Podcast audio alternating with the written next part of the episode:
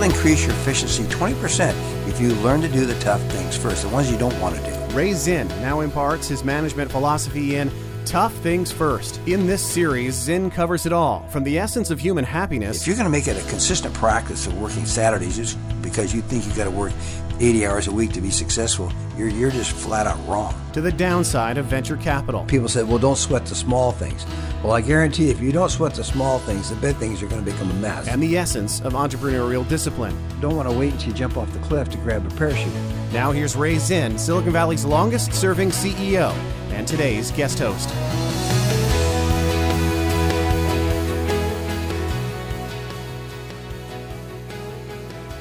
Rob Artigo here once again, your guest host for this edition of the Tough Things First podcast. I'm an entrepreneur in California. It's great to be back once again, Ray.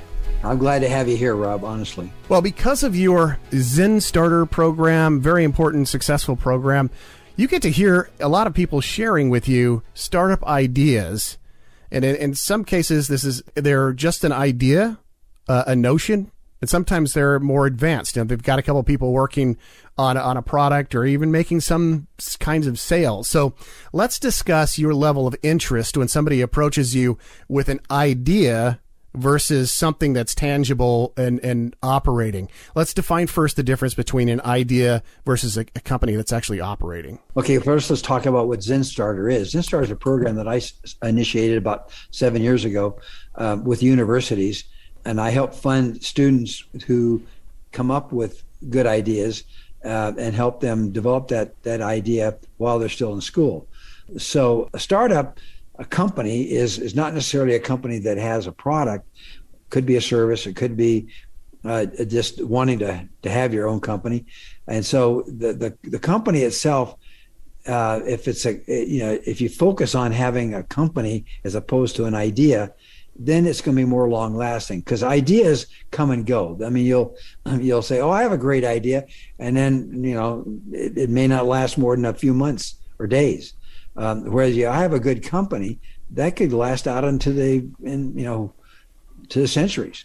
A company uh, is is something that's enduring. It's like a family. It's it's tangible. It has a people. It has assets. It has capability. It's developing revenue whereas an idea is is nothing more than a thought. And and you know while you want to have a mission and a goal when you start your company you know just just having a great idea doesn't make you a company. Is it usually when they somebody walks up to you and says ray what do you think of this? Uh, this you know this this widget idea here, this or or you know platform of doing something, some kind of service mechanism. Uh, we have a lot of things like Lyft and uh, different kinds of companies that uh, have figured out here's my niche and this is the area we're going to go into. But if somebody walks up to you and says, "Here's a concept," and they're what they're hoping to do, I in some cases is to uh, snatch your interest maybe uh, figure out how to get some funding going so they can develop their product. Um, they're right in that phase. Can you tell right away that all they are is in the infancy? Sure. When you talk about a, uh, an idea, and, and you know we learn this by watching Shark Tank. They say, well, you know, wh- where where is your revenue? What is your revenue? And and if they say, well, I just came up with the idea, and so I'm, you know, there's no revenue yet. That's different than, than them saying, well, I've been working on this for 10 years. Uh, and what's your revenue? Well, there's no revenue yet, but I work. That that's an idea that's going nowhere. So I can tell by how long they have been looking at this idea and what they have done to develop it uh, as to whether or not I want to get get involved. So what I look for is, in fact, I just taught a class on this last week. Is is the idea unique? It means it how's it how is it differentiated? Uh, what did they do to differentiate that that that product other than just having an idea. I, in fact, I had a student. Um, I said, "Well, why why do you want to start the company?" And well, because there's a parking problem at San Jose State. And I said, "Oh well." Uh, so a lot of people say that. I mean, you, you, if you ask half this class, they're going to say that that yeah, there's a parking problem at San Jose State. So just the fact that you've identified a problem doesn't make it an. Idea. You have to have a unique concept. Okay, what are you going to do to resolve that parking problem? Then that makes it different. That's that's when you start rubber meets the road. And so and it, so just saying I've I've noted that, that there's a great need for this doesn't mean you have a unique idea. you know, you you've identified a problem, but you haven't you don't have an idea. Actually, you no solution. You, you, pretty much have nothing if you don't have a solution. And do you think that people give a little bit of short shrift on the question of is somebody else already in that space? I think they do. I think they, they just because of the fact they see the problem hasn't been solved, they immediately think they can they they can get in there and, and, and make a difference. Uh, you know, the fact that it's not been solved doesn't necessarily mean you have a great idea. Uh, you know, you have to say, okay, why is my concept gonna gonna work where the other ones, the other twenty or thirty, didn't work? And so, you know, you need to focus on on on what you're going to bring to the table as to as opposed to the fact that yeah there's there's a real need for this particular solution. I see a lot of commercials for fresh foods uh, that are packaged up so that all you have to do is really just kind of cook the package together. It's almost like a tv di- you know a high quality tv dinner or something yeah. because they're giving you a fresh meal you know in a, in a day or or three meals a day or something like that.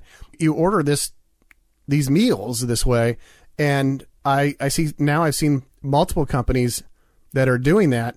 Uh, I imagine there are people out there that, that go, oh, you know, this is a great idea. I want to do that. I mean, I guess if you want to open up a convenience store in your community where there's already a bunch of convenience stores, that's up to you and maybe you'll do it better than anybody else. But at the same time, you're not going to get a huge amount of uh, innovation interest if you walk up and say, "Yeah, I'm going to deliver fresh meals to people's houses," like, isn't that already being done? So, I mean, it happens a lot in in this industry where you hear people. I say this industry, meaning technology, where you hear hear people with their ideas, and you think, "Okay, I think I've heard that before." Yeah, what's what's your your added value, your unique added value? Just the same thing as I was teaching this class um, last week, uh, and had this person bring up their idea was to solve the parking problem in San Jose State, uh, and and I said, well, I've I've already helped fund five companies that that were doing the same thing. Why don't you look at what they're doing and find out how how they're how well they're succeeding? I mean, if you're all solving the same problem, it seems like to me that there's a, too much duplication. Uh, same thing with, with this fresh food thing. By the way, we have we we do solicit or subscribe to a a, a fresh meal um, three times a week.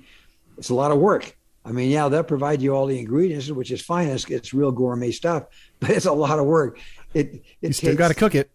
Oh man, I mean, it's a lot of work. It takes twice as long to cook that kind of a meal as it does just to throw something together like a can of soup or something. Which is why it's yeah. so much better for you and and uh, uh, healthy in, in all respects. But like the the parking example is a great one because I think the um, and even the food service deal is if you're going to go out and do a, uh, a, you've got let's say you've got four or five companies that are already in the space doing something like the meal delivery thing, and you walk up and you say, well. Uh, the the problem was people weren't getting good fresh food food at home. Okay, well I'm going to bring it to them, or I'm going to bring I'm going to show them where they can park. And you go, well, these other companies are already doing it, and you still have a problem. I think the the the the place to be for that guy in his mind or woman is to say, what are these people doing wrong? The problem may not be the parking in general, because that hasn't changed.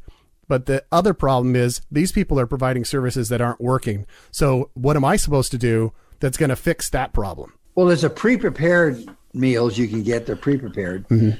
and then there's the ones which are the gourmet meals. They provide you all the ingredients. There's a difference. If you want something that's just going to, you know, help you after you get home from work and you're tired and you just don't want to spend you know an hour preparing a gourmet meal then those are the ones that work. Uh, so you have to pick and choose as to what what you're going to do. And the same thing with parking problem. They got to they got to come up with a solution that's going to work. Um, not just come up with an, another idea that doesn't work.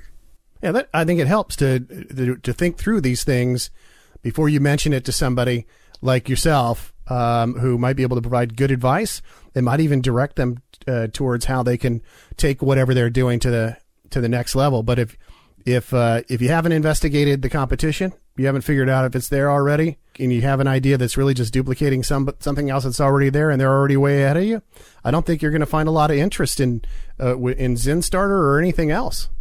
So let me talk about the the, the the various components of a business plan. Number Okay. one, it's, it's you have to define the mission. In other words, why are you doing this? What, what what's the concept of your of your business?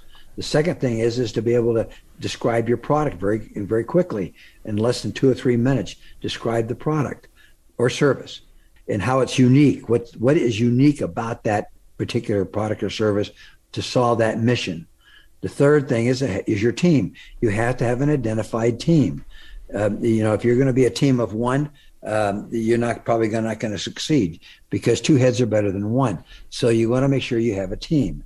And then the the fourth then is you got to develop a, a financial statement, how much money you're going to need to get you to profitability. And if you can't define, you know, how long it's going to take you to get profitable, you probably shouldn't go into business. So raise enough money to take you to profitability, and and and that's the the key to uh, any good business plan is to raise enough money up front to get you to profitability, because you don't want to be running out of money, uh, you know, in two or three years and then have to be out on the road again looking for for more money. It just doesn't work.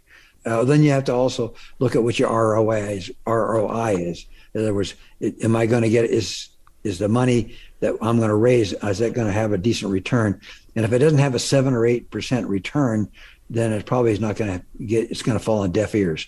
So those are the components of a of a business plan: mission, defining the product and how unique it is. You know, your team, your competition that you're going to face, your financial requirements you're going to have to go to profitability, and then what's your return on investment. Yeah, it's it sounds like you better have those things in your pocket and ready to go when you're discussing this stuff, so that that uh, people know that you know what you're talking about. I think that's what we learned here in this podcast. So for our listeners, please rate this podcast on your favorite platform. And as always, you can reach out to Ray with your questions at toughthingsfirst.com. There are links there for social media. He has blogs and uh, virtually anything you, you need there. And you can go back and listen to all the podcasts going back to the very first one. And also, you can pick up Ray's books. Of course, there's a Tough Things First, and also the Zen of Zinn series that includes book one and two, and soon book three. So keep an eye out for that. Thank you again, Ray. Thanks, Rob. Good to be with you. You've been listening to Tough Things First, candid talk with Silicon Valley's longest serving CEO, Ray Zinn. Drop by the contact page at toughthingsfirst.com for more about the book, more podcasts, and links to Ray's Twitter, Facebook, and LinkedIn pages to keep up with Ray Zinn's wisdom daily.